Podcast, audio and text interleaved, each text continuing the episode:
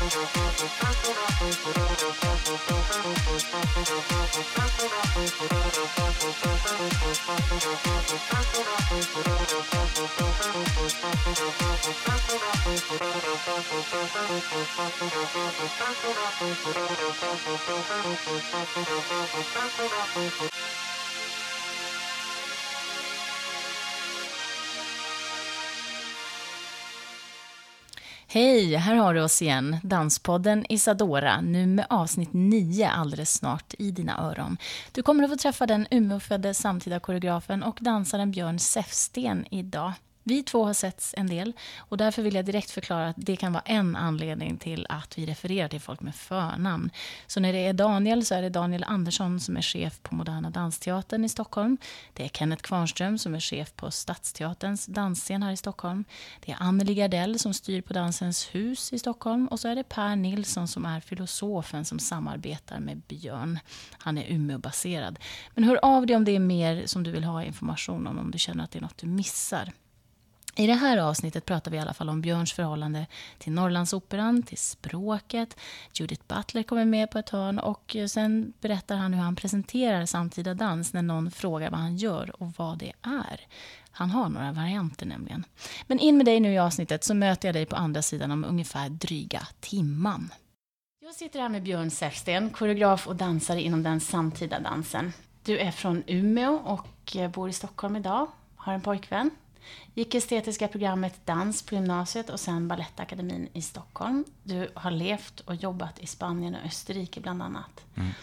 Just nu så driver du ett forskningsprojekt sedan några år tillbaka tillsammans med filosofen Per Nilsson. Och det här projektet handlar bland annat om att tala med kroppen och hur språk och rörelse och kropp hänger ihop. Det här mynnar ut bland annat i en bok och i somras så hölls ett symposium på Moderna Museet i Stockholm. Och MDT ska jag fylla på med då. Och MDT, bra. Mm. Allt det här stöds av Vetenskapsrådet och projektet är knutet till Umeå universitet. Ja. Är det någonting som du vill ändra eller lägga till? Nej, men man kan ju säga... Jag, jag driver ju en verksamhet i mitt namn. Mm. Och det är ju liksom paraplyet för allt det jag gör. Ja. Och det där jag då får stöd från Stockholms stad, Konstnärsnämnden och Kulturrådet. Framför allt med andra.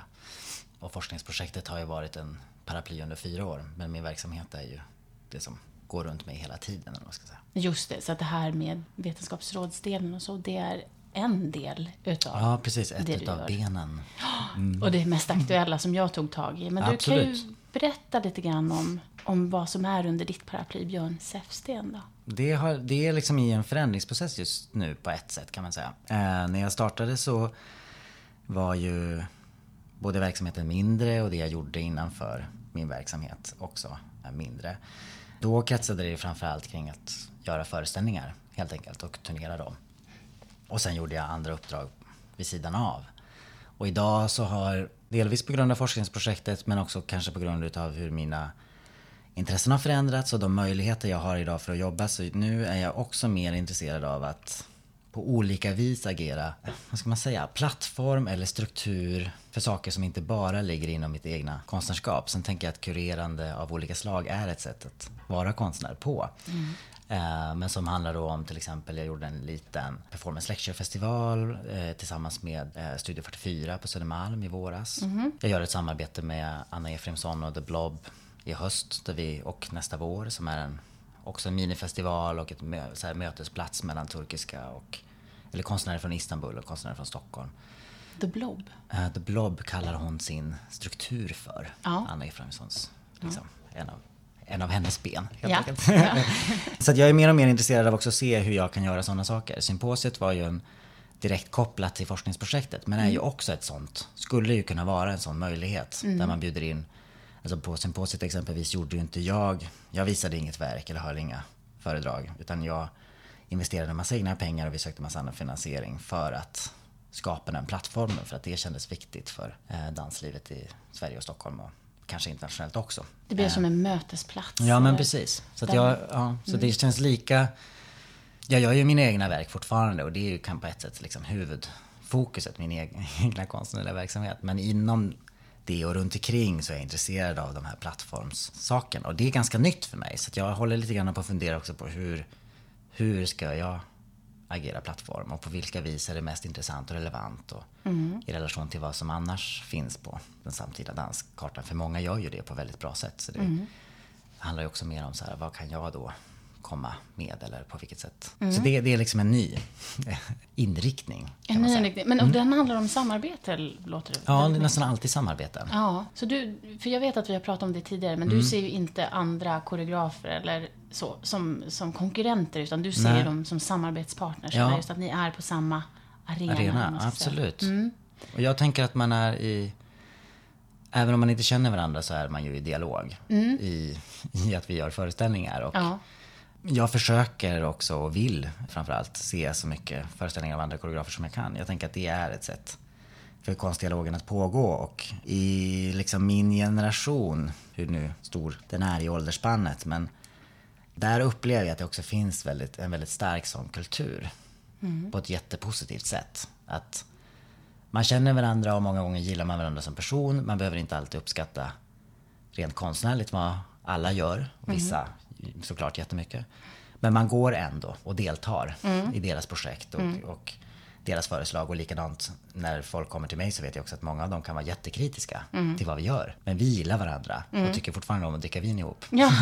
och det är på något vis en väldigt positiv, alltså jag eh, gillar att danslivet i Stockholm har blivit så. Och att det finns en familj där man inte behöver ha konsensus. Det är Nej. jätteviktigt, de två sakerna ihop. ja, för det var det jag tänkte just. Att blir Mm. det inte annars lätt en sån här elitklickskänsla? Jag vet att vi pratade Ja, om du vet, den här mm. festivalen i våras där du, du berättade om ett par som lämnade en föreställning och du var så här, ja, ah, men de måste känna sig så ensamma.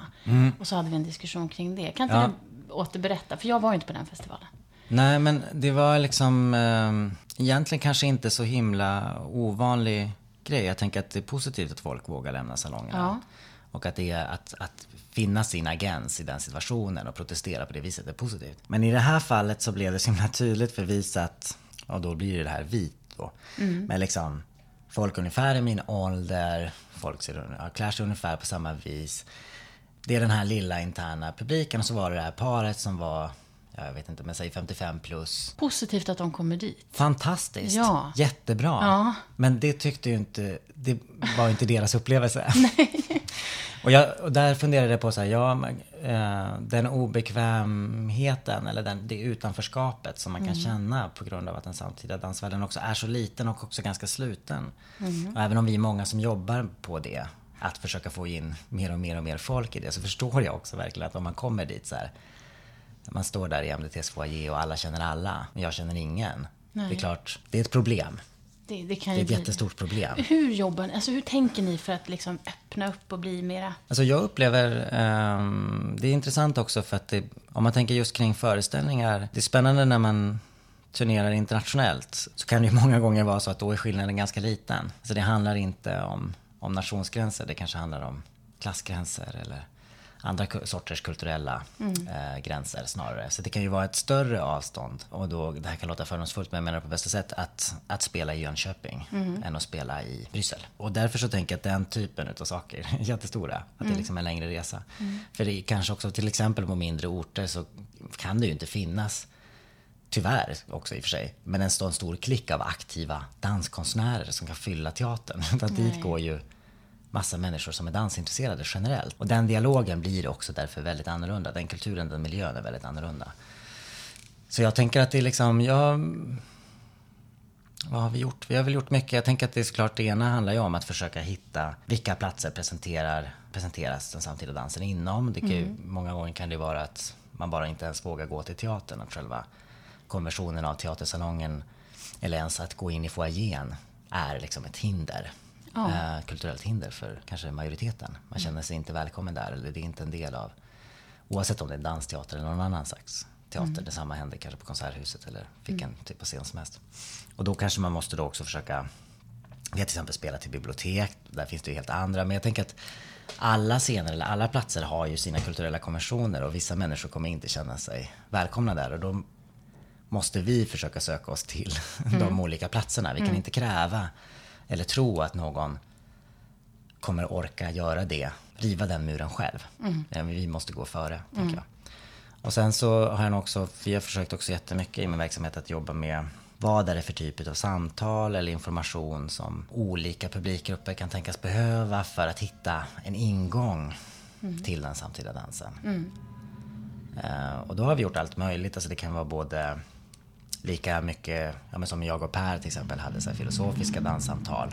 Och då var ju de på en väldigt hög, då, nu kommer bilarna, hög intellektuell nivå som såklart kanske skrämmer bort jättemånga. Men å andra sidan finns det folk som har just den ingången. Mm. Eller det är just det språket som mm. de eh, känner sig hemma i. Lika gärna som att vi har ett koncept som vi har kört ganska mycket och vi kommer göra lite av det i höst också när vi turnerar med Idiots. Vi har något som vi kallar för amatör-workshopper. Eh, och då är det liksom eh, folk som har tränat dans är inte välkomna helt enkelt. Utan det är liksom publik som inte dansar själva mm. som, som ska komma på dem. Och det är egentligen en ganska, ganska simpelt koncept bara att genom att få testa liksom att jobba ganska praktiskt eller så väldigt konkret, specifikt mm. med exempelvis rörelse eller ett koncept eller vad det nu är.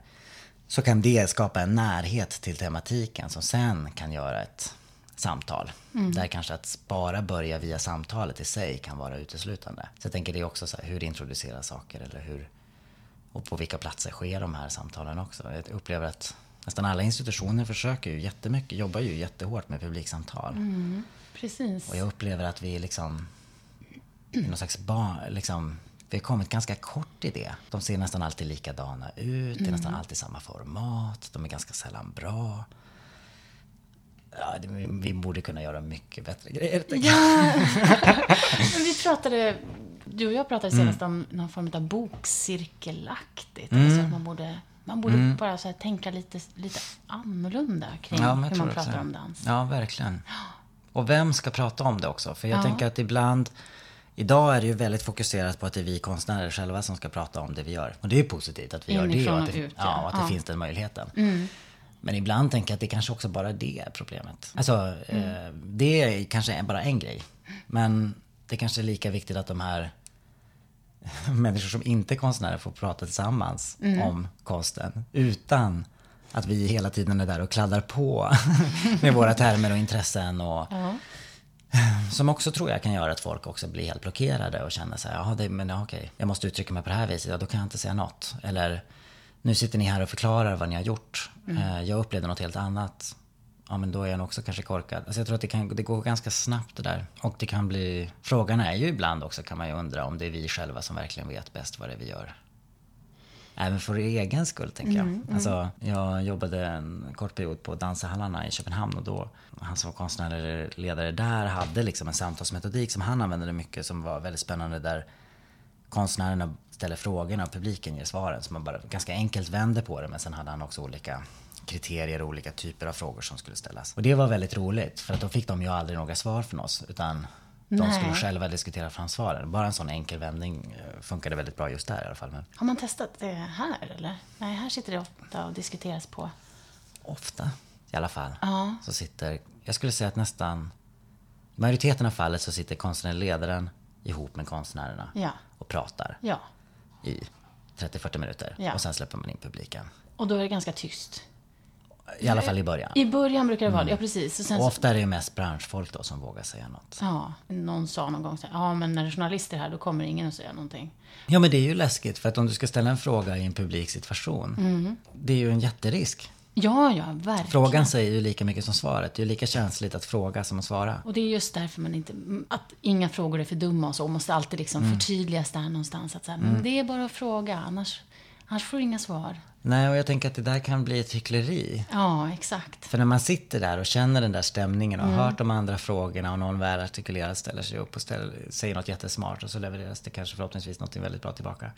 Det är klart att man fattar ja. det, den kulturella kapitalet ja, ja. och inser att jo, det finns många frågor här som är alldeles för dumma att ställa. Jaha. Alltså, jo, jo, det blir, jag tänker att det Nej, hjälper inte. Man kan inte säga det. Det blir nästan oförskämt. Alltså även om det är välmenat så kan det bli oförskämt. Och även om det faktiskt är så att jag funderar på det och förmodligen någon annan med här. Ja. Och, och, och, kanske är det den bästa och mest relevanta frågan av dem alla. Precis. Nej, men jag tror, jag tror till exempel alltså den typen av idén kring bokcirkel. Sen kanske det inte finns så många som vill ha det, inte vet jag. Men jag tänker att det skulle kunna vara någonting. Jag vet producenter som jag jobbar med, Magnus Norberg tillsammans med några andra, de har, eh, han och en kvinna som heter Åsa Edegren driver ett projekt under många år med Länsteatern i Blekinge-Kronoberg. Mm. Och de har via Folkuniversitetet startat någon typ av sån variant. Nu vet inte jag exakt i detalj så jag ska inte våga, våga liksom bredda ut det. Men det är Mm. liksom en ettårskurs då man mer tittar och samtalar om olika föreställningar som kommer dit. Det är en kurs? Ja, via Folkuniversitetet på något sätt. Jaha. Så det tänker jag ska bli jättespännande att se hur det funkar. För då Ja, blir det ja. någonting helt annat. Är den fokuserad på dans eller är det på... Ja, det är bara, alltså, bara dansföreställningar. Oj.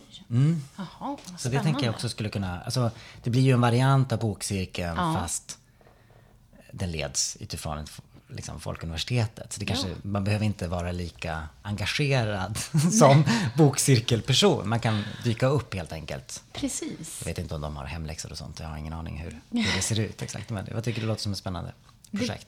Jag tänker för majoriteten som går på, nej kanske inte majoriteten kanske var i, men jag tror för många som går på, på scenkonst så är ju hela det är kanske inte specifikt bara den där föreställningen som är själva grejen. Grejen är ju hela alltihopa.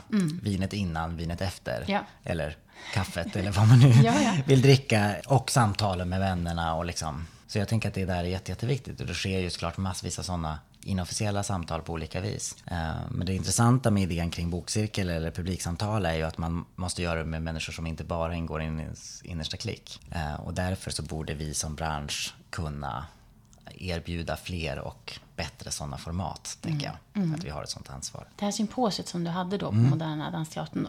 Det var, ja, det var MDT och eh, Moderna Museet. Moderna ihop. Museet, ja precis. Och MDT. För vi var ju i bägge lokalerna också. ja, Exakt. Kan du berätta lite grann om vad den här festivalen var? Du har ju nämnt lite, men... Ja, den är ju då, om vi då hoppar från de här publika samtalen, den är ju kanske tvärtom det Ja. på ett sätt. Ja. det kom från början, jag och Per då har drivit det här forskningsprojektet och i forskningsprojektet så fanns det flera olika saker vi ville göra för att göra det publikt helt enkelt. Och ett symposium var en av de grejerna vi planerade. Då eh, när vi sökte samarbetspartner för det och Moderna Museet och MDT var intresserade av att vara med så var Katrin Lundqvist som en av kuratorerna på Moderna Museet och Daniel Andersson som är konsertledare på MDT. De var också med i kureringen utav det och jättemycket kring organisationen. Så det blev ju en grej mellan min verksamhet och deras. Så vi, vi gjorde ju det här verkligen tillsammans. Vilket var en super, super spännande process. Jag har ju inte gjort någon så stor festival på det sättet. Och en av de sakerna som var väldigt inte, liksom, viktiga för oss i grundtanken och som har varit viktigt genom hela projektet är ju det där Helt enkelt det som ofta händer i vetenskapen är ju att man ska prata om något snarare än att vara inom det. Eller så. För mig och Per var det viktigt att föreställningarna och föreläsningarna fick samma status. Och att det inte var någon åtskillnad tematiskt mellan kureringen av det ena eller det andra. Utan att det fanns som en gemensam tanke. Så det var ju därför det var ungefär lika många föreställningar som, som föreläsningar. Sen riktade sig ju symposiet eh, som det många gånger kan vara med symposium eller konferens, riktade sig på ett sätt väldigt mycket till människor som redan är intresserade utav den konstnärliga forskningen. Så på det viset så fanns det ju såklart ett väldigt akademiskt språk till exempel på många av de här föreläsningarna. Och, eh, föreställningarna kan nog vara lite grann både och sådär. Men där riktade vi oss ju såklart till vem som helst, fick ju jättegärna komma, men vi visste ju och att det också, vi var intresserade utav den också både teoretiska och praktiska diskursen som finns kring respektive fält, filosofi och koreografi. Eh, så den var ju exkluderande kanske på det viset då, men å andra sidan så finns det inte, det händer inte så ofta sådana saker heller. Nej. Eh, det händer mer och mer skulle jag säga i Sverige. Jag tror att det som jag tyckte var eh, viktigt och intressant och som också vissa personer påpekade var ju att när man gör en konferens eller en festival som inte är liksom en branschfest utan som koncentrerar sig på vissa tematiska frågeställningar och vissa forskare inom det här området är ju att man liksom kommer till, det blir väldigt specifikt, konstspecifika diskussioner. Det var, fanns inga diskussioner som handlade om infrastrukturen för dans eller kulturpolitik eller så vidare. Och många utav våra, kanske till exempel om man tar biennalerna, liksom, har ju varit såklart mycket föreställningar och mycket sådana saker. Men också många sådana diskussioner. Och Jag tror att det, det är också jätte, jätteviktigt att det finns. Det känns viktigt att också ibland för branschen kunna få liksom, grotta ner sig också i spjutspetsteorierna kring vårt eget område. Och vi var ju också väldigt intresserade i och med att forskningsprojektet också ligger på Umeå konsthögskola. så var vi ju intresserade att det var, om man tänker då att det var som tre olika klickar då, liksom koreografifältet och filosofin men även bildkonstfältet. Så vi försökte också göra, vi gjorde till exempel ett, ett labb inför där danskonstnärer och bildkonstnärer möttes på olika vis tillsammans med ledare som kom från båda områdena. Så, här. Så vi var ju intresserade av att skapa en plattform där de här tre världarna skulle mötas och diskutera både gemensamma och, och skilda frågeställningar. Liksom. Så det var super, super, super spännande och jättemycket jobb och jätteintensivt. Ja. Och väldigt spännande att uppleva sig själv som någon slags kurator i den bemärkelsen. Det var också Jaha. lite chockartat faktiskt. Jaha. Jättekul men också ganska tufft. Tror jag. För att jag känner ju såklart ett så himla stort ansvar Mm. för alla de här personerna. Och jag tänker att när jag själv har premiär så är det ju eh, såklart jättemånga som jag har jobbat med som, som man vill ska må bra i premiärögonblicket. Men kanske för att jag har haft så pass många premiärer så har man byggt upp en vana vid hur jag ska hantera den stressen och nervositeten. Det här var ju liksom helt nytt. Och i och med att det var ganska späckat, det var ju verkligen jättemycket saker. Vi blev ju väldigt ambitiösa. Så Yes. det låg ju grejer från 10 på morgonen till väldigt sent på kvällarna under tre dagar. Och för mig blev ju liksom varje grej som hände då en varannan timme nästan. Som en liten premiär. I, emotionellt. Just det. Ja. Så jag var så utmattad efteråt. Och jag fick jättemycket bra feedback och det finns och jättemycket relevant kritik också. Så det finns jättemycket att jobba vidare med om jag ska göra någonting så stort igen. Men, men det var framförallt var den grejen, alltså så här, shit, det är ju cred till alla konstnärsledare och kuratorer där ute kan jag säga. Alltså, det är ganska, och det är också ganska speciellt att stå och representera den som har valt. Jag är ju van vid att vara på andra sidan Just det. att ha blivit då vald eller insläppt. Eller. Och det var också jättespännande och intressant och kanske också på något vis så här, jaha just det. Är det så här de står och känner stackarna när jag har pottat ihop något? Nej men liksom, ja, men det blev så mycket mer intensivt. Mm. Men här kunde man alltså köpa, det var ju en festival och man kunde köpa biljett i en dag eller två eller hela Mm. Ja, festivalen. ja, precis. Och det var föreläsningar och, och föreställningar, Föreställningar, och sen var det fest på kvällen. Mm, barer och sista kvällen blev det en ordentlig fest. Ordentlig, ja, Första precis. kvällen var ju liksom öppningen på Moderna Museets nya utställning. Så då var det ju en jätte, jättefest på grund av deras vernissage. Mm, just det. Men hur, hur blev det då? Blev det möten däremellan? Alltså jag, jag menar på ett sätt kanske jag är fel person att fråga. Ja. I, och med att, I och med att jag också kanske då såklart vill tänka att det blev väldigt bra. Och också jag var ju mitt i det verkligen. Och Just är det. superemotionell. Ja. Men vad har du fått för feedback Nej, men då? Har jag, du fått någon? jag fick väldigt bra feedback från jättemånga och som sagt också, och också kritik som var jätterelevant. Mm. Så, det tänker jag också är positivt. Ja, men jag var nog lite chockad också över hur fantastiskt generösa många av de som var med sina komplimanger. Mm. Men så, så här, folk som kom fram och kramade mig och var så här, oh shit vad bra, gud vad roligt det här är. Så här. Det var helt fantastiskt. Jag upplevde att många pratade om också att de att så här, även när de satt i auditoriet efter en föreläsning, att de började diskutera föreläsningen med någon som de kanske inte kände. Eller många pratade om att det fan, blev en väldigt positiv atmosfär. Och, och det tror jag har att göra med att det var liksom väldigt, väldigt bra grupp som jobbade alltså, med hela symposiet. Vi var ju hur många som helst. Jag ska inte nämna alla vid namn. Nej. För då kanske man glömmer någon. Men, men alltså, det var ett jättejobb från så många håll. Jag tror också att till exempel det här labbet, de 20 konstnärerna som hade gått på labbet blev ju också en slags tvärvetenskaplig grupp där folk kände varandra. Och, och de hade då redan en bra stämning när symposiet började, för labbet var innan. Och jag tror att det också gav kanske att de deras avslappnade inställning till varandra och till de här lokalerna då som de redan hade varit i. Det var jättemånga grejer men jag upplevde att många kom dit också. Alltså i publiken kom dit med en väldigt så här, positiv känsla och att det på något vis smittade av sig. Och jag tänker att det där är så himla intressant för vad är det som gör det? Ja. Det är jättesvårt att sätta fingret på. Jag tänker att vi som gjorde symposiet kan inte ta cred för hela det. Vissa delar kanske. Men det handlar ju också om vad folk, alla som är i det rummet, också gör. Och så kanske det fanns flera som inte upplevde den stämningen. Men, men det, var, det var i alla fall många som pratade om det med mig. Så det kändes kul. Vi hade också lagt mycket tid på att inte ha så mycket paneldebatter eller sådana samtal eller så mycket långa frågestunder efter de olika sakerna. Utan vi försökte mer jobba på att skapa olika sammanhang där folk skulle liksom kunna mingla typ. Eller sitta två stycken, det länge bara de också i och för sig.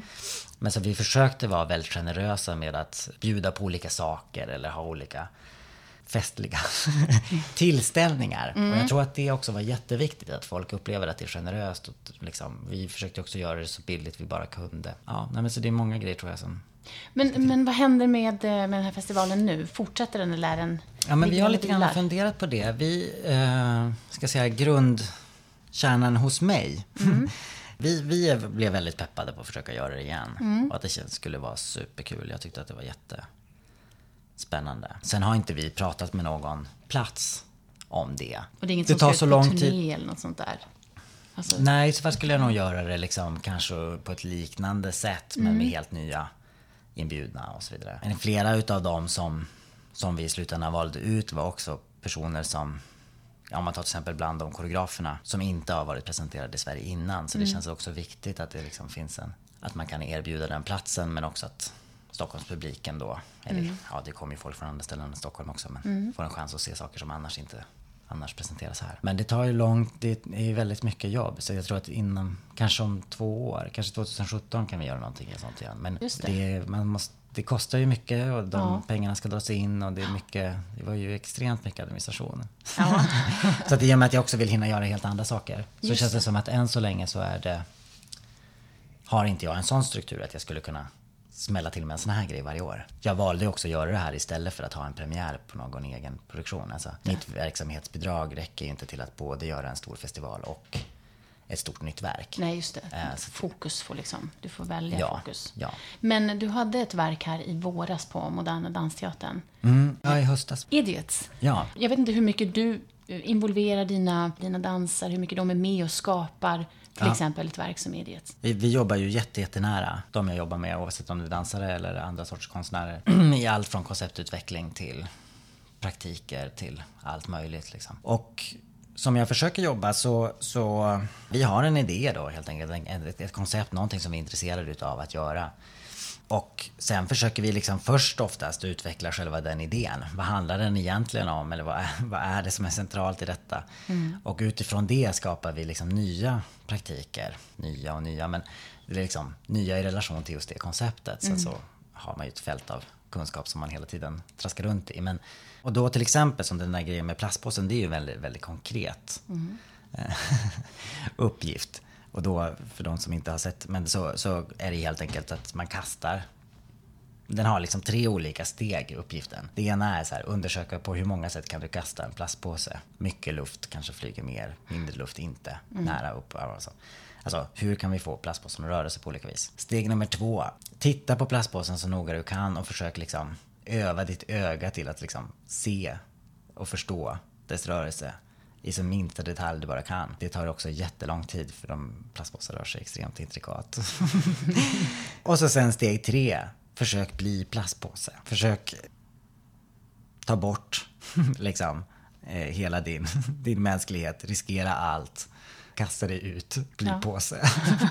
Upplev att vara påse.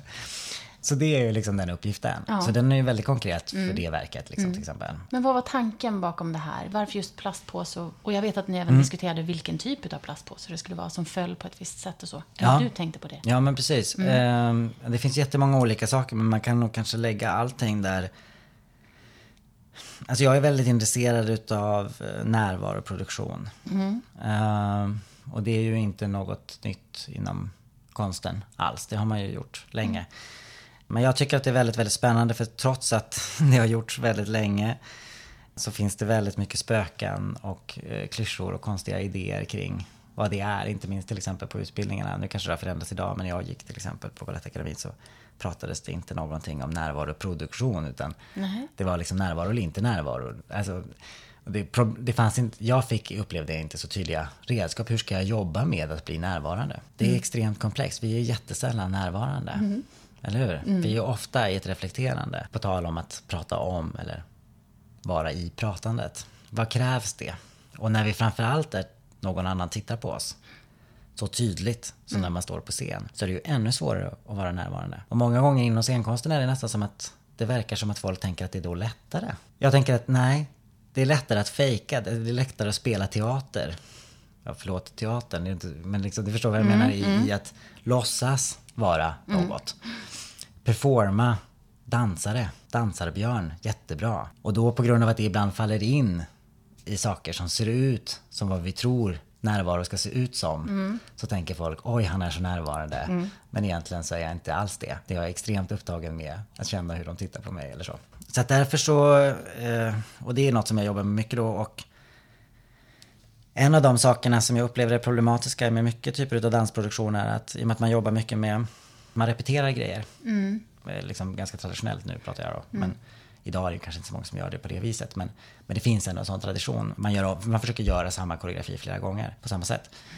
Eh, där blir det ju svårare och svårare upplever jag att bli närvarande. För man blir mer och mer medvetande. Man hinner reflektera mer och mer kring varje grej. Det är inte ja. så mycket en upptäckt, utan det är ett återbesökande. Och där kan man också såklart hitta närvaroproduktioner. Men, men en av de teorierna vi använde just för Idiots var ju då att kan vi hitta praktiker där vi inte, där dansaren själv inte kan förutbestämma utgången eller, eller ens veta hur föreställningen kommer att bli. Alltså att det kräver en högre närvaro om man är liksom på helspänn. Och det som är praktiskt med då till exempel en plastpåse som flyger mm. i luften är att den kan aldrig flyga likadant. Eller den kommer inte flyga likadant. Vi kan, eller vi lyckades i alla fall aldrig hitta en sån precision i vårt kast. Så då måste ju de vara så extremt koncentrerade på påsen hela, hela tiden. Mm. Och i och med att påsen också bestämmer koreografin så att säga. Mm. Så, så när kroppen sen ska kasta sig ut i att försöka göra samma sak. Så ibland, nu gjorde vi det också med kläder ska jag kanske säga, och då, mm. då fall, kläder faller ju betydligt snabbare än vad mm. påsar gör. Mm. Det blir väldigt våldsamt. Man måste vara väldigt modig för att våga kasta sig ut där. Och det mötet med både smärta och allt möjligt annat gör en ju också närvarande i vad man faktiskt är i just nu. Så det var väl, jag skulle kunna brodera ut hur mycket som helst just ja. vad för påsen, men det var liksom ja. en av de centrala närvaroproduktionen, det ja. oförutsägbara, ja. det, som, det som kräver djup koncentration. Det som... Men du har inte alltid jobbat med den typen av produktion? Alltså många gånger, jag har jobbat mycket med närvaroproduktion, fast ja. på väldigt olika vis. Ja. Det här är enda verket som så konkret håller på med objekt mm. Mm. som flyger runt. Mm. men, men eh, till exempel i Idiot så gör de ju också även andra Just. praktiker. Till exempel ja. så är det ju en gång som de står, ja de positionerna är också alltid olika för varje kväll mm. hur de står. Mm. Men de, de hamnar, fastnar, står, väljer att stanna i, en viss, i liksom ett visst läge. Mm. Och så ska de stå så länge som de orkar. Och där är det kanske inte så mycket närvaroproduktion i början, men den blir mer och mer intensiv på grund av att det blir en uttröttning, en exhaustion av mm. deras egna fysik. Mm. Och till slut, ganska snabbt skulle jag säga till exempel, så slutar det handla om den fysiska styrkan eller konditionen och nästan bara om den psykologiska och viljan och mötet med sig själv, diskussionen kring att vilja ge upp. Mm. Men också inte inte vilja ge upp. Och försöka pressa det så långt som möjligt till någon slags terrorhandling mot sig själv. Ja, men jag tänker, visst, mm. det var någon gång så blev du kritiserad för, alltså, av att du behandlade dina dansare dåligt. Ja, just det. Ja, det var inte i det här verket. Men, Nej, det eller det, det kanske folk har kritiserat mig i det här verket också, men det finns ett väldigt specifikt. Det här var ett verk som heter Introduction, som lite kortfattat handlar om eh, språkets våld mot, mot kropp och identitet. Vi gjorde det tillsammans med Anja Arnqvist och Sofie Gåa som är två personer och vänner och kollegor som jag jobbat hur mycket som helst med. Och vi mm. har liksom varit nästan till som ett liksom kollektiv. Så här, super, super intensivt under jättemånga år. Och i den föreställningen då, för att komma på bara den grejen, mm. så höll, man kan säga så här, det finns en del utav, en del utav verket så är liksom dramaturgin egentligen bara ett förslag på en massa olika saker som är våldsamma mm. mot identitet och kropp på olika vis. Mm. Och en utav dem när vi höll på att rada upp olika förslag på vad som kan vara våldsamt så tänkte jag så här, det blir väldigt konstigt om jag, för jag var inte med på scen, inte tar in mig själv i ekvationen. I och med att det ofta kan vara väldigt våldsamt. Alltså koreografen kan vara väldigt våldsam mot mm. dansaren. Mm. Det händer ju tyvärr alldeles för ofta. Och därför så gjorde vi liksom en scen, egentligen. Där jag spelar mig själv mm. och utsätter dem för en för en sån provokation. Liksom. Mm. Och det fick vi jättemycket kritik för. för att, och jag tyckte att det var väldigt spännande. Och viss, viss del av den kritiken var också relevant. Det kändes som att många reagerade starkt på, nu kommer inte jag ihåg exakt vad folk sa, men, mm. så här, ja, men ant, antingen så var det så här, fast ni är ju inte så, vi vet ju hur ni jobbar. Och jag bara, jo fast det är ju också representation i det här fallet, dansarna och koreograf. Alltså, mm. vi är ju inte oss själva och vår relation när vi spelar föreställningen heller. Det måste ni väl förstå att det här är samtidigt ett sätt att liksom rita upp. För vi försökte sen senare i verket komma mer mot en sån punkt där de avmaskerades. Men i början till exempel hur verket startar så är det väldigt tydligt jätteteatralt. Alltså vi leker väldigt, väldigt mycket med representationer. Så jag tänkte att det kanske så här, i den läsningen fanns en dramaturgi från, från representation mot någonting annat, ett annat förslag. Nej men många blev illa berörda. Jag vet inte om det också kanske... Jag tror ett, ett av problemen såklart i det också är ju att i och med att jag är eh, man och de är kvinnor, vilket är ju superrelevant och gjorde ju situationen mer våldsam, vilket jag tänkte också var spelbart för att jag upplever att verket som sådant väldigt tydligt tar ställning för att, alltså på det viset väldigt tydligt feministiskt också i hur de, till exempel i slutet så riktar de på, liksom massa ljus som pistoler mot, mot publiken och sen en låt som handlar om en kvinna som dödar en man. Så jag tänker att det fanns ganska tydliga, de slår Ja. tillbaka Ja, just grejer det. om man Ja. ville leta efter dem. Men Ja. det var intressanta var att just den där grejen föll ut så väldigt tydligt. Men det var inte det här verket som ni ändrade då? Att du var så här, okej jag tar till mig det här, då ändrar vi positionerna. Eller så här, då kommer kvinnan nu att, att agera på ett sätt. det var ett men annat nu verk. vet jag, nu berättade jag om något. Jaha, nu Nej, nej, nej, jag. nej, nej. Alltså, Ja. jag, jag tänker på de här två olika. Ja, jo men den andra var, precis det var med Idiots. Men Det var också Mm. Ja, jättespännande. Eh, för där är det då Sebastian och Alison som är liksom på scen. Och då hade vi då, ja, det handlade ju med den här påsen situationen. Mm. Och vi, jag jobbar väldigt ofta med provpublik och jag bjuder in Mm. smarta, intelligenta, kritiska personer att, att liksom hugga i oss, vilket Mm. är jättebra. I alla fall, så här lite simpelt så kan man säga så här, vi hade liksom provat en massa olika grejer. Och så tyckte vi att, ja det är intressant också när man är inne i en process och man, man också så här kanske missar vissa saker som annars borde vara självklara. Men, men vi, så här, den ena, vi gjorde en ganska enkel, enkel förslag. Det här var ganska tidigt i processen. Om den ena alltid kastar påsen på samma sätt, väldigt, väldigt eh, reducerat. Den, den står alltid på samma plats. Den eh, släpper alltid påsen från samma höjd. Sen rör sig påsen alltid olika och därför här, blir härvningen alltid olika. Och den andra byter hela tiden taktik. Eh, så liksom helt hysteriskt springer runt. Ibland kastar den den jättehårt, ibland jätteluftigt, ibland där borta, här mot publiken, whatever. Så. Och då var det så intressant, för första gången vi gjorde det, ska vi se, det spelar egentligen ingen roll, men så var det, vi säger så här, ja, Allison stod på plats och Sebbe sprang runt. Och då var det folk som var så här, ja fast det här, märker ni inte att det här blir väldigt konstigt utifrån en genusdiskussion för att det blir som att Allison, kvinnan är helt inrutad och fast i sitt mönster och mannen är liksom kreativ, skiftande, sprudlande. Liksom så här. Det här det blir jätteproblematiskt på genus, genusnivå, ni måste ändra. Och jag bara, oj jävlar, shit, ja det är klart, oj oj, nej men det här kan vi inte göra. Så vi bytte liksom bara enkelt så. Men då kom folk och så var de så här, ja men det här går ju inte för det är liksom mannen, han är konsekvent, han gör alltid samma sak, han, han har ett tydligt uppdrag, hon verkar inte ha något mål och hon liksom hela tiden är liksom hysterisk. Ja, jag bara tänkte att det var intressant också, så här, när är det, jag tycker själv att, sen ändrade vi och gjorde det väldigt balanserat och Ja. då blev det bättre. Så Ja. det fanns en relevans i den kritiken, Ja. absolut. Ja. Och det borde vi ha upptäckt tidigare kanske, Ja. på ett sätt. Men det var också lika intressant att se att det också finns ganska mycket av det så här, vad kommer med de ögonen som tittar? Exakt. Även om det är en feminist som tittar så kan Ja. den vilja göra saker. Alltså, nu fanns det ju också en. Mm. Men jag tycker att det är intressant det där också i... Så det var väl den situationen helt enkelt som var spännande bara. Att så upptäcka att, nej men gud, Ja. det spelar ingen roll hur vi gör. det gjorde det såklart och det Ja. finns ju en mellanväg. Eh, och, och bättre sätt att göra det på, absolut. Men, men det Men var intressant. Alltså, det måste vara. Mm. ja, precis. Och det är väl just därför du har den här publiken inbjuden. Just för att du Ja. ska få de här reaktionerna och så. Ja. Att ni får testa lite grann. Men jag tänker för, för den här feministiska blicken också som Mm. jag pratade om. Den kan ju också vara problematisk. Alltså såklart. Och där tänker jag på mig själv också. Så här, hur jag eh, tittar på, på saker och ting och, och upplever mig eh, göra det med antingen påslagna eller avslagna, men, men nästan alltid en feministisk blick. Ja. Men att den i sig, alltså vem är det som är feminist och vem, vad, vad ingår i det, vad finns i den ramen? Ja.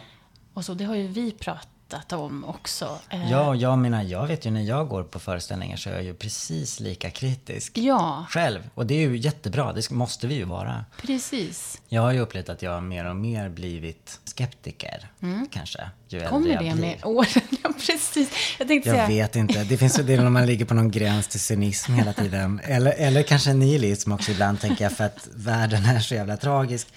Och då får man försöka göra lite konst, liksom, och så känns det så här, vad fan. Men jag, jag tänker att det är...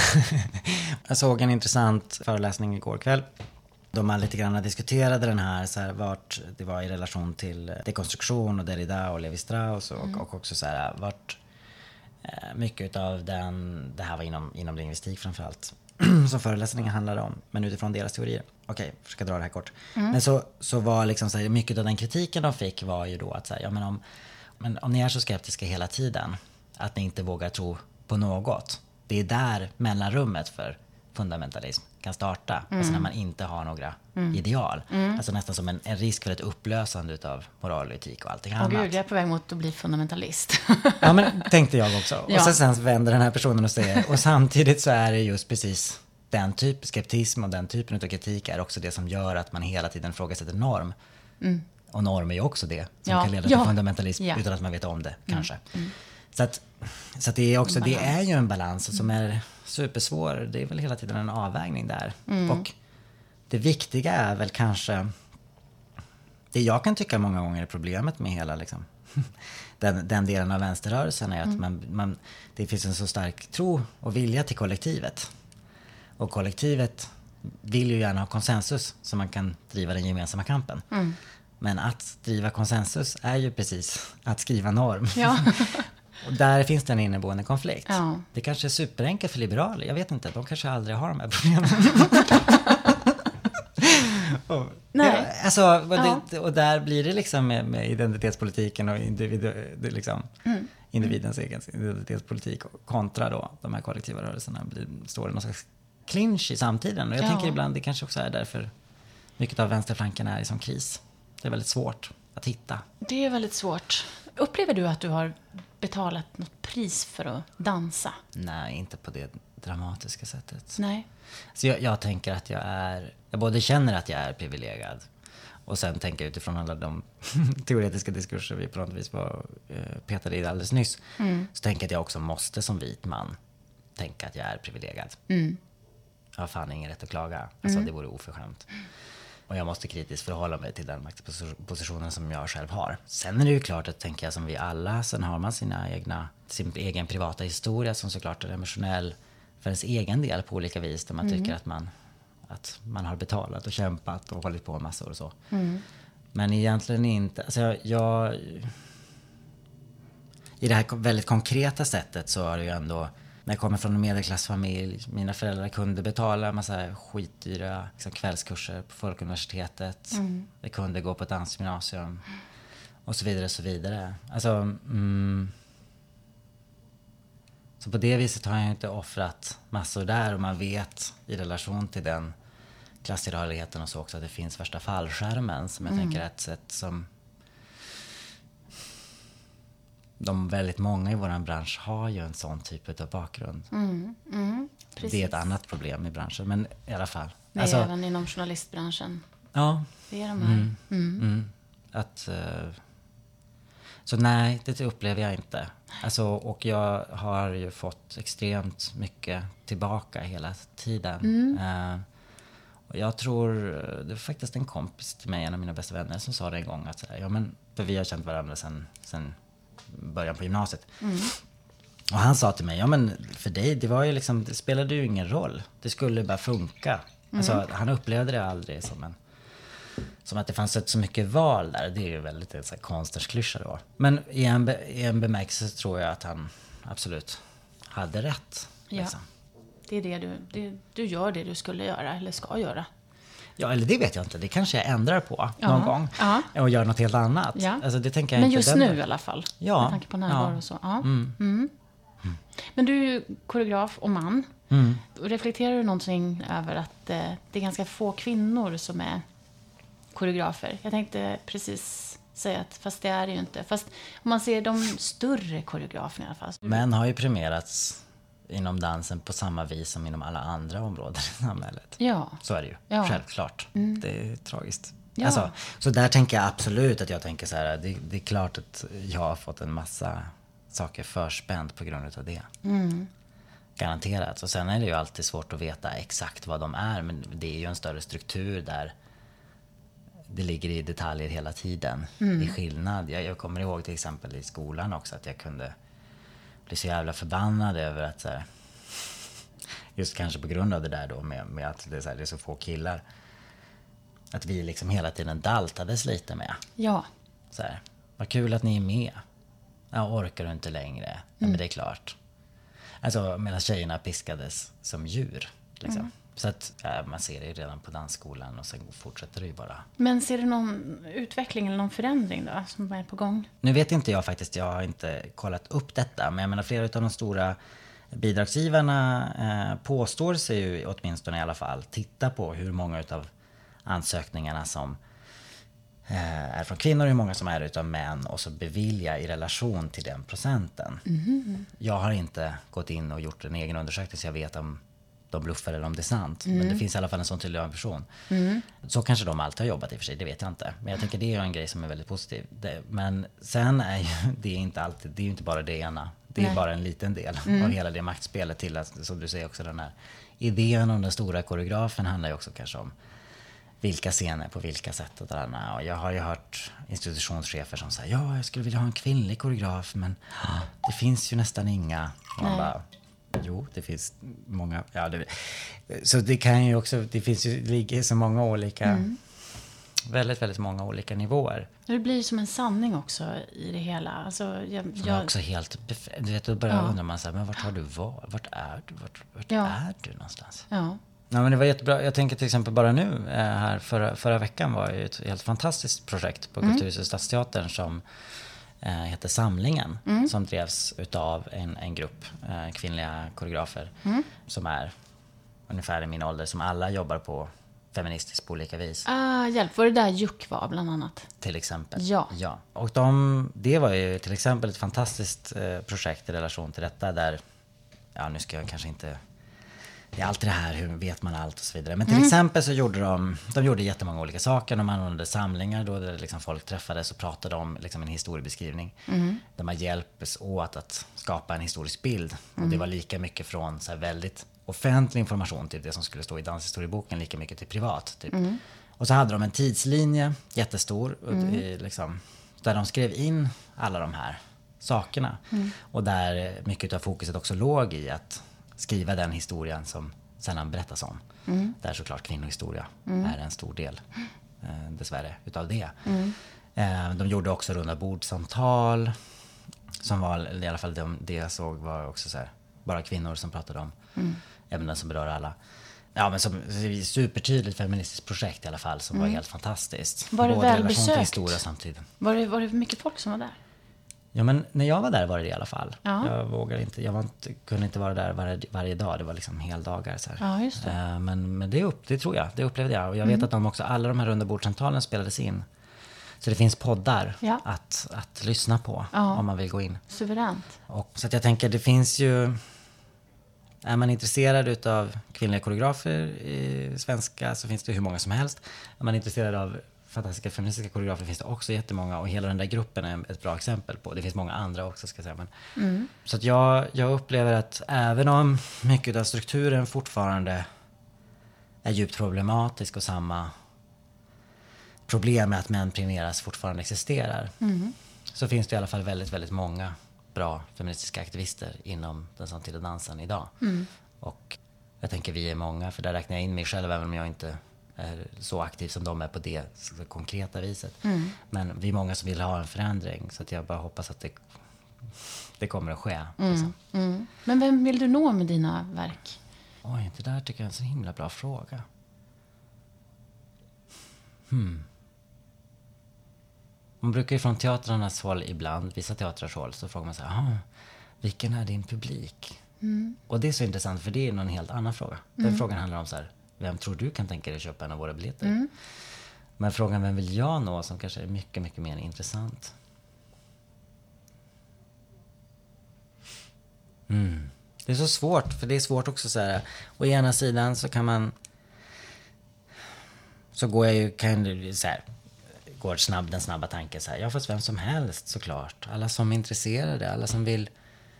Ska jag räkna ut? Ska jag ha en figur eller en idé eller en målgrupp? Nej, jag tror inte på det. Jag tror mm. ju på investeringen utav mina och mina liksom, samarbetspartners intressen och, och vårt sätt att arbeta och det, det är aktuellt såklart för, för vissa, hoppas man. Mm. Ja, jag, jag, tycker det är en skitbra fråga. Jag tycker det är jättesvårt att svara på.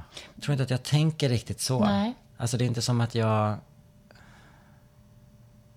För om jag tänker så här, vilka, vilka vill jag möta i mm. samtalet kring det jag gör? Om man ja. tänker så här superegoistiskt. Så här. Ja. Då tänker jag att det är väldigt olika, på tal om det vi startade nästan. Mm. Det är ju när till exempel mina nära kollegor kommer att, som inte liksom, ja, kommer och tittar på någonting som jag gör och vi har en så extremt intim och personlig diskussion, de är ju superviktiga. Mm. På samma vis som att eh, jag har jobbat jättemycket med, på och med Norrlandsoperan nu. Ja. Mm.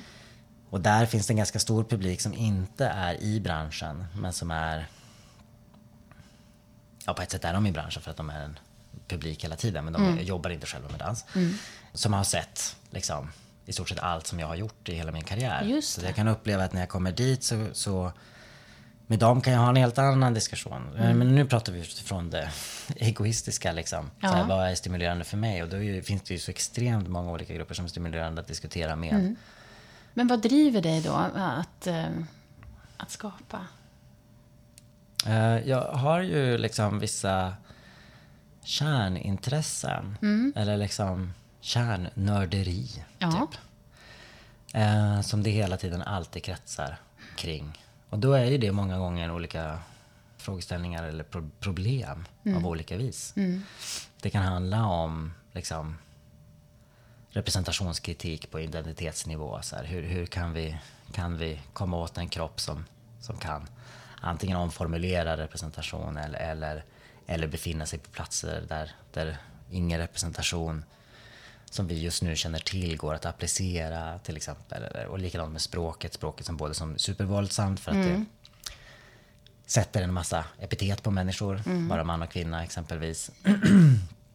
Men också samtidigt språket som inom sin poesi kan också förändra sig självt eller mm. autogenerera sig på nya sätt. Mm. Till exempel som ordet queer. Så det, finns, det är mycket runt språk, det är jättemycket runt identitet. Det är olika typer av sådana politiska och, och eh, filosofiska frågeställningar som hela tiden, där jag liksom vill, där jag bedriver liksom min aktivism.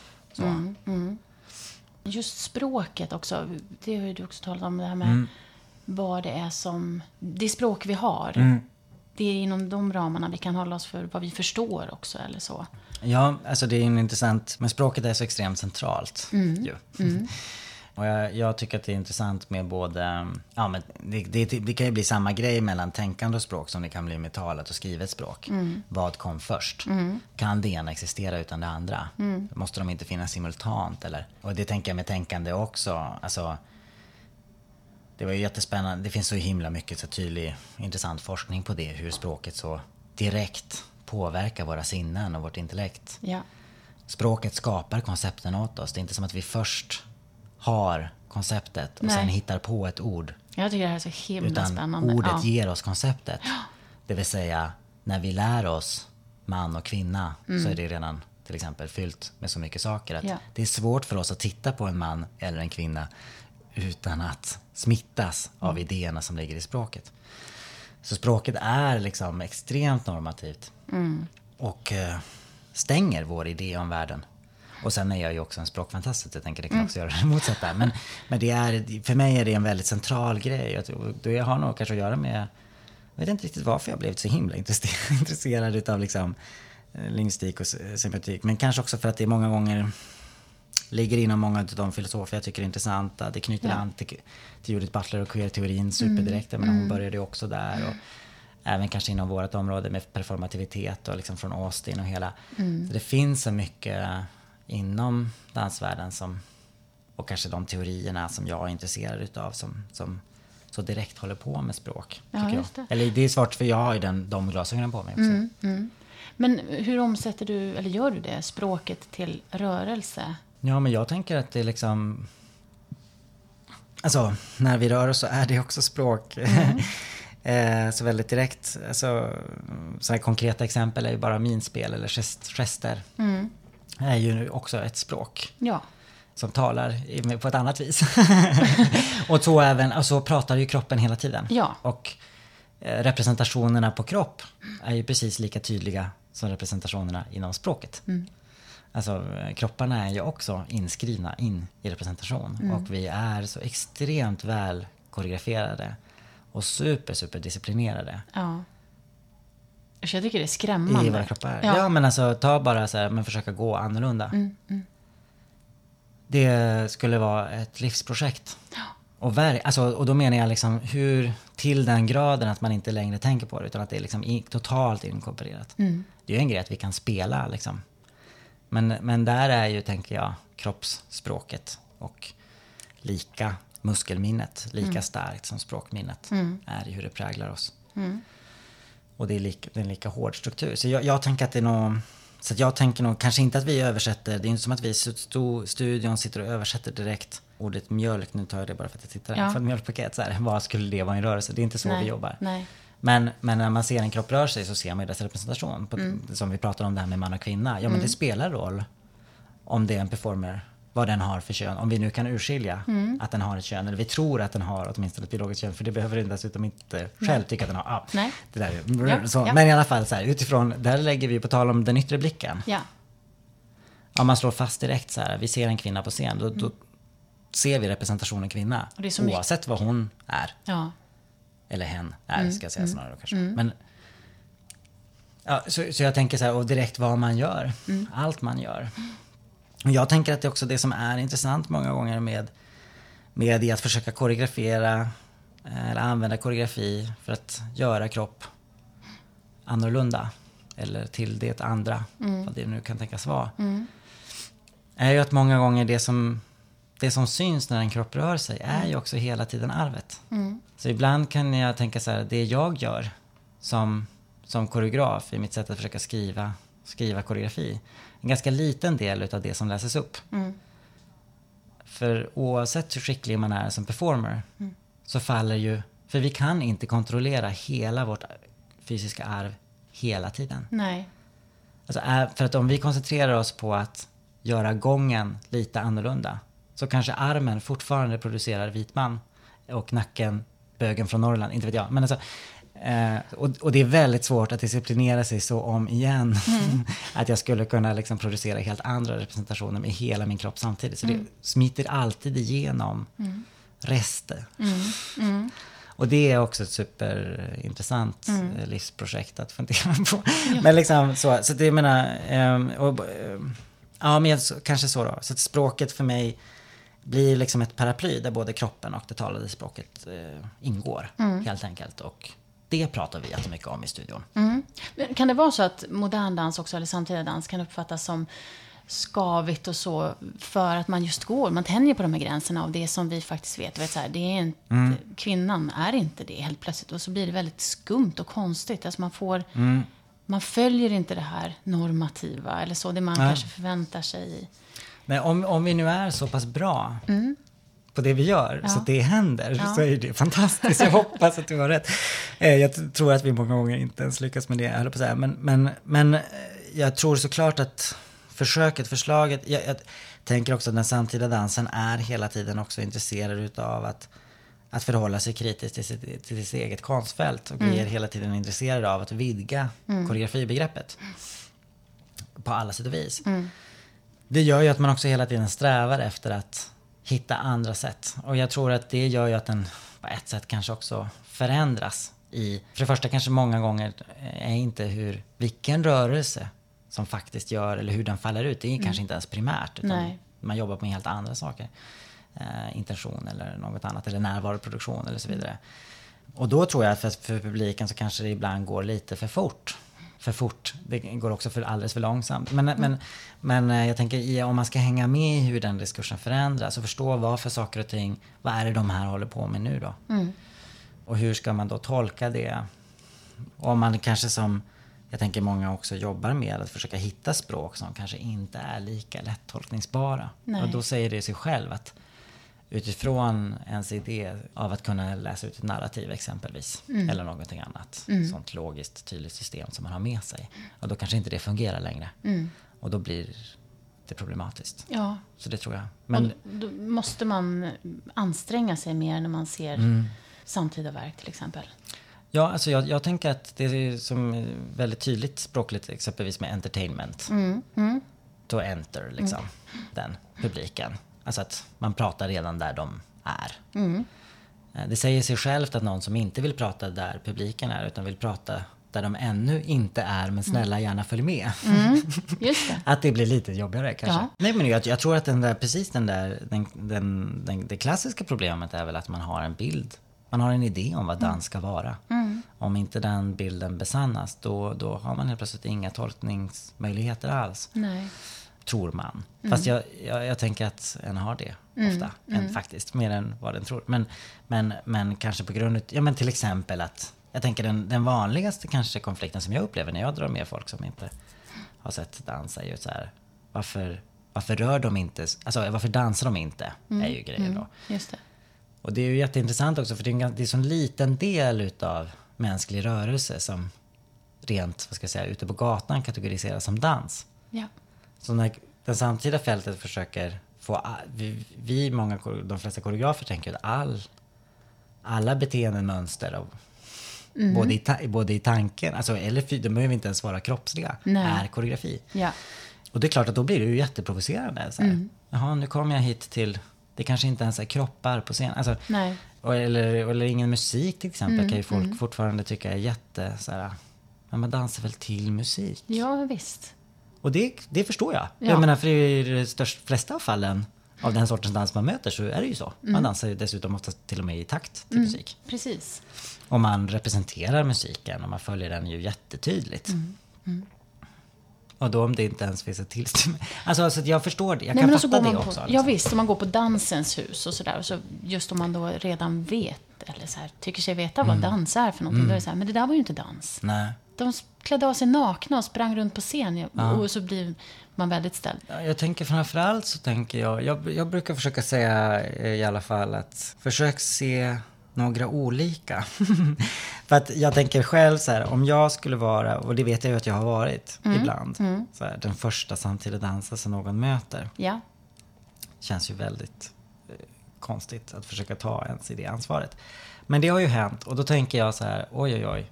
Jag hoppas att de tittar på någon annan än mig. Alltså, Ja. jag kan ju omöjligtvis, och ingen koreograf kan representera all samtida. Det finns ju så extremt, extremt, extremt mycket olika sätt det kan se ut på och göra och vara på, på alla, alla nivåer.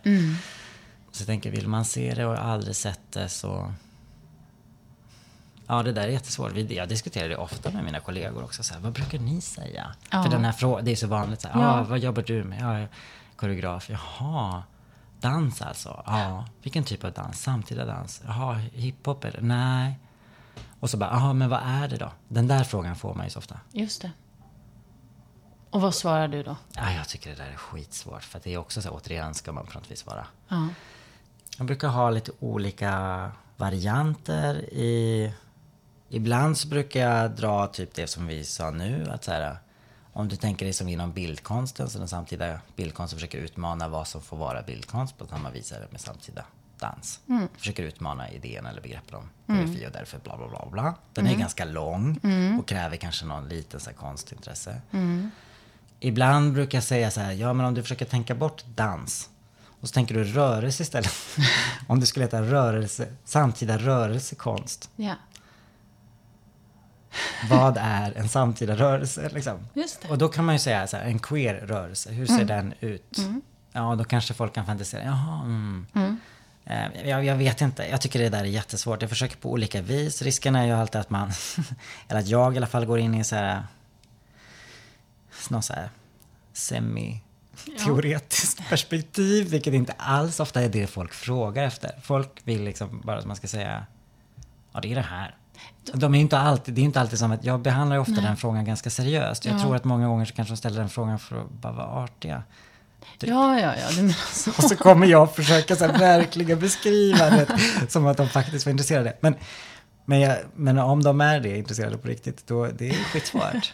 För jag tänker också så här, det är väldigt svårt att, ehm, jag tror att det gäller, det gäller väl de flesta ehm, samhällsföreteelserna eller yrkesgrupperna för den delen eller så.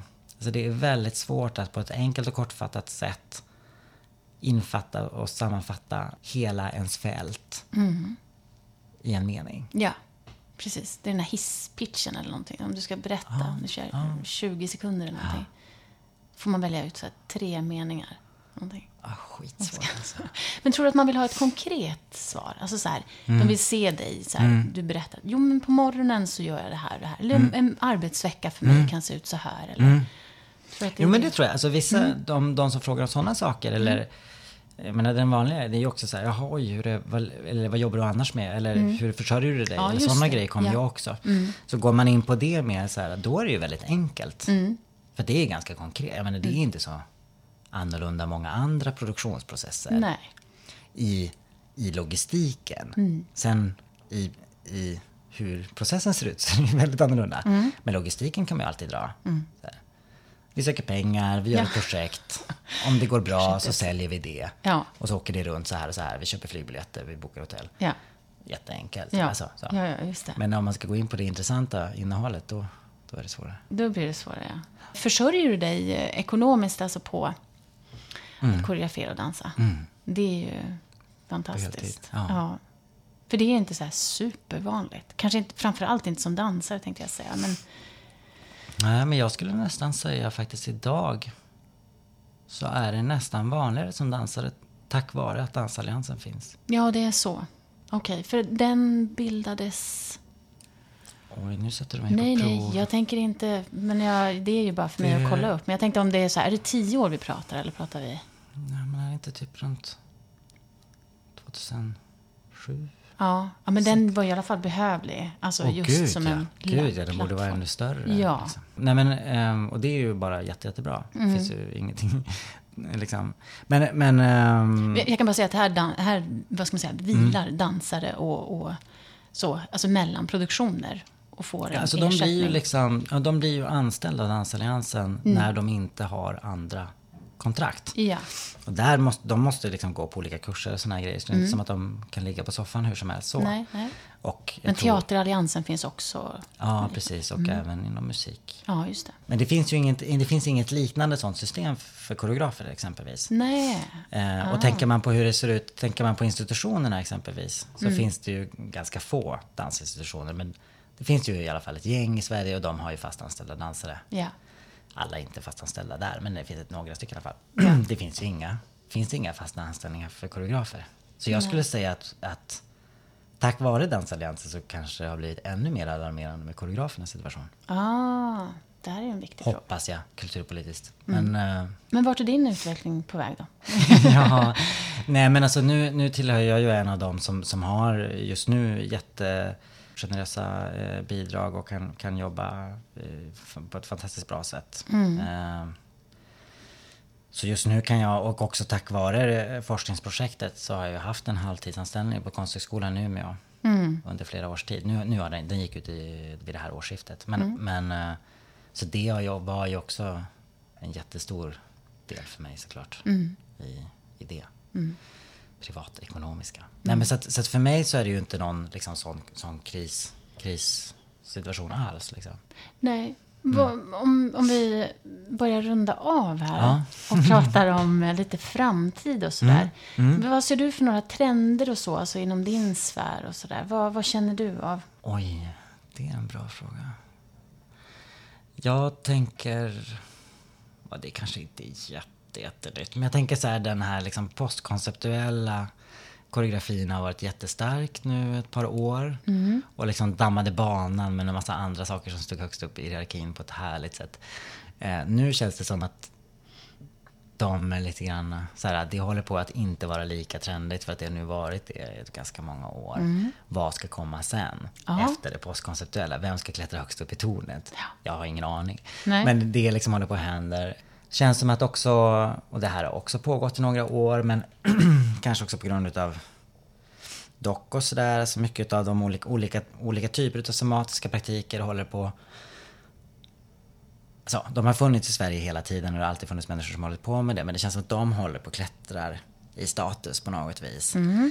Och även de koreografer som kanske, kanske också jobbar sceniskt. Men Mm. utifrån sådana utgångspunkter. Så, här. så där tänker jag så här. Kommer någon typ av revival-idé.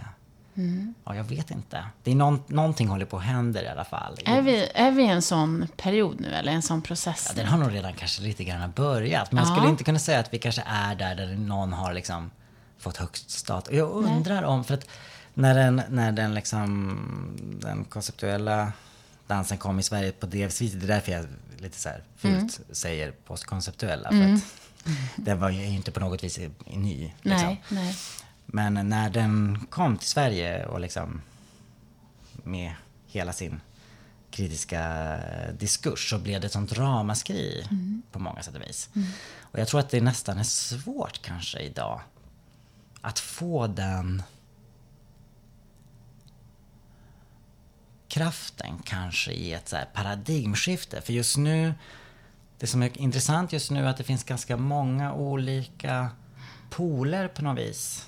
Så att det finns inte lika tydligt ett paradigm som man kan skjuta ner Nej. just nu.